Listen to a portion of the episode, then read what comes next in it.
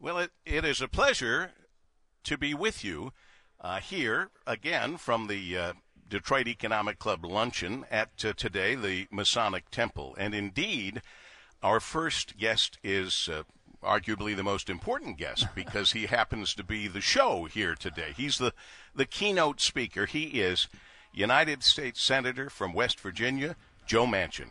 Sir, it is a pleasure and an honor to welcome you to the Paul W. Smith Show. Well, uh, being on the uh, on the Paul W. Smith uh, and uh, uh, Hall of Famer is uh, my honor.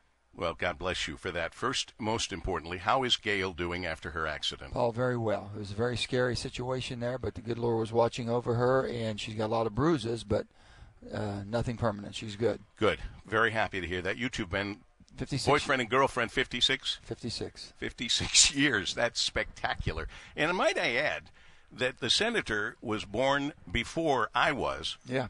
And looks far, far younger than me. And at 77. I'll be 77 in August. I'm 76 right now, and I feel like I'm 40.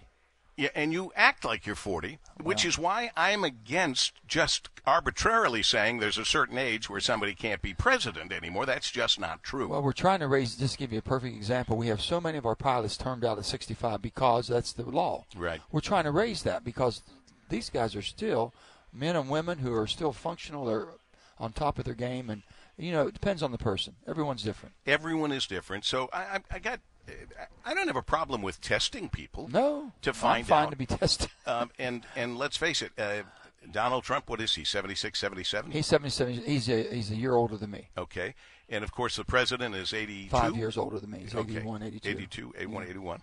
Um, clearly, the president has been suffering some cognitive issues. I mean, that's not a put down. I don't say it gleefully. I say it just by watching. What do you think? Well, I think that basically age has something to do with all of us to a certain extent. We all have a hard time on sometimes memory recalling things of this sort that usually come like, you know, it's used to come like this with you. But uh, with that being said, I can only tell you this. I've been in his presence many times. I've been in uh, Donald Trump's presence many times. I have never seen what people are trying to say. Well, because of their age, they don't, they're not on top of their game. Recalling what I would say is when you get older, sometimes people don't have the same drive and and commitment to where they're really pushing the envelope to get things done. You have to run your you have to run your staff. You got to run the place. You got to work it every day. When I heard you were thinking of running, yeah, and then heard you were not running, mm-hmm. it's not because Gail was in an accident. No. That was just January. What was it that caused you to decide that you? A lot of people were counting on you running. Yeah. Well, I you know I I said I'll do anything and everything I can for my country because I really believe that both parties, the Democrat and Republican Party, have become two business machines. In Washington, D.C., you're not going to get them together. Their business model works much better if they're fighting each other and never agreeing because they're forcing you to pick a side. 60% of us live within the middle, what we call the center left, center right. Could be the grand old party, the responsible Democrat Party, whatever. And right now, all the oxygen is being sucked out of the room by the 20%, the extremes on both sides and they're getting all the attention right now.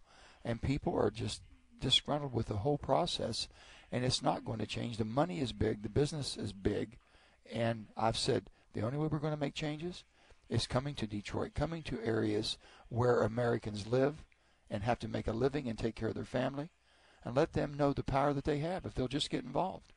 Change the primary process, get better people involved.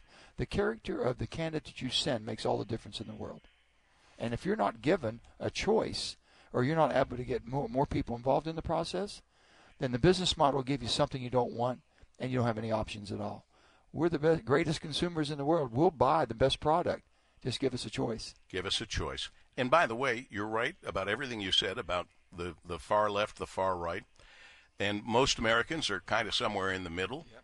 And we are aware that there's an awful lot of time, money uh, wasted by just wanting to get reelected. And we get to a point where all the things that we hear Congress is working on have nothing to do with making our lives better. Paul, I finally come to the conclusion I have for about last 10 years we need term limits. And I'll give it to you very. See, I've not been big on term limits. Okay, let me explain. You go this yours. You do. First of all, uh, why I came to the conclusion, I was giving a, a town hall uh, down in southern West Virginia about 10, 15 years ago, And there's a little lady, her name was Susie, and she's in the back. She stands up and says, Joe, I wish you were for term limits. And I gave her all the reasons why I didn't think they would work. You're losing some of the best people with the best experience and the best temperament to be in. Boom, boom, boom. I gave her all that. Yeah. She says, just think about this, Joe. If we had term limits, maybe we get one good term out of you. she convinced me. I had no comeback. I had no comeback because I've seen, so I've come to this conclusion. Supreme Court, 18 years. One 18 year term, Supreme Court. President, one six year term. Senate, two six year terms. House, six two year terms. I'm not going to argue with you at all.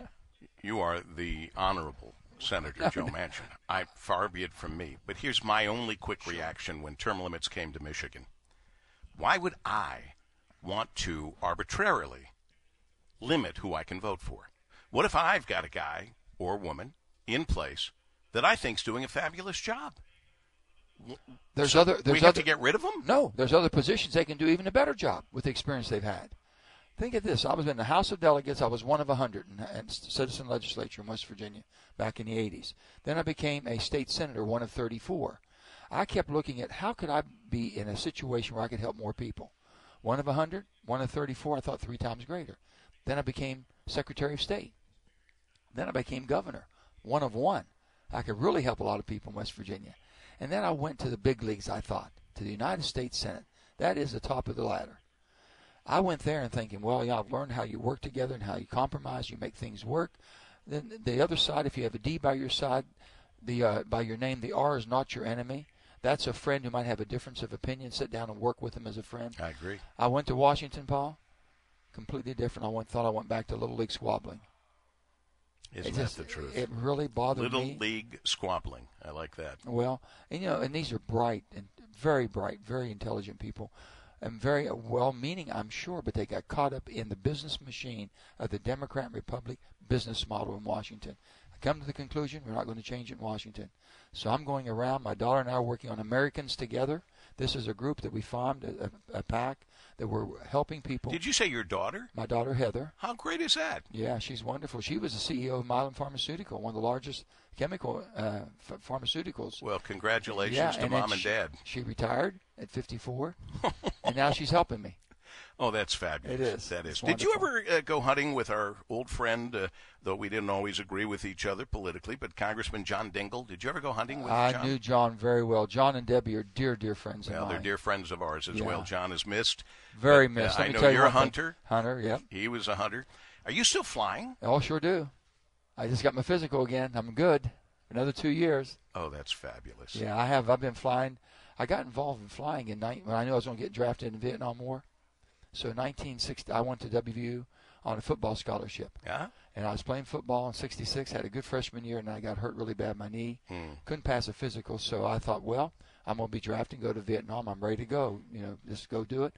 And then I took flying flying lessons because I wanted to land on the ship and go out and drop my Oh. ordnance and go. Oh, cool. But they never took me because I couldn't pass a physical. because of the knee. Well, that's that's a long story that That is a good one. and it, it is a good one. And uh, what are you going to talk about today as the keynote speaker? Uh, just about life, about what we are and who we are, and how good this country is, and how much better we can do if we all get involved. Don't Man. take, don't be afraid to speak truth to power. Just be respectful when you do it. Sir, it's been a pleasure and a privilege meeting you and having you on this show. Thanks, Paul. Look forward to coming back with you.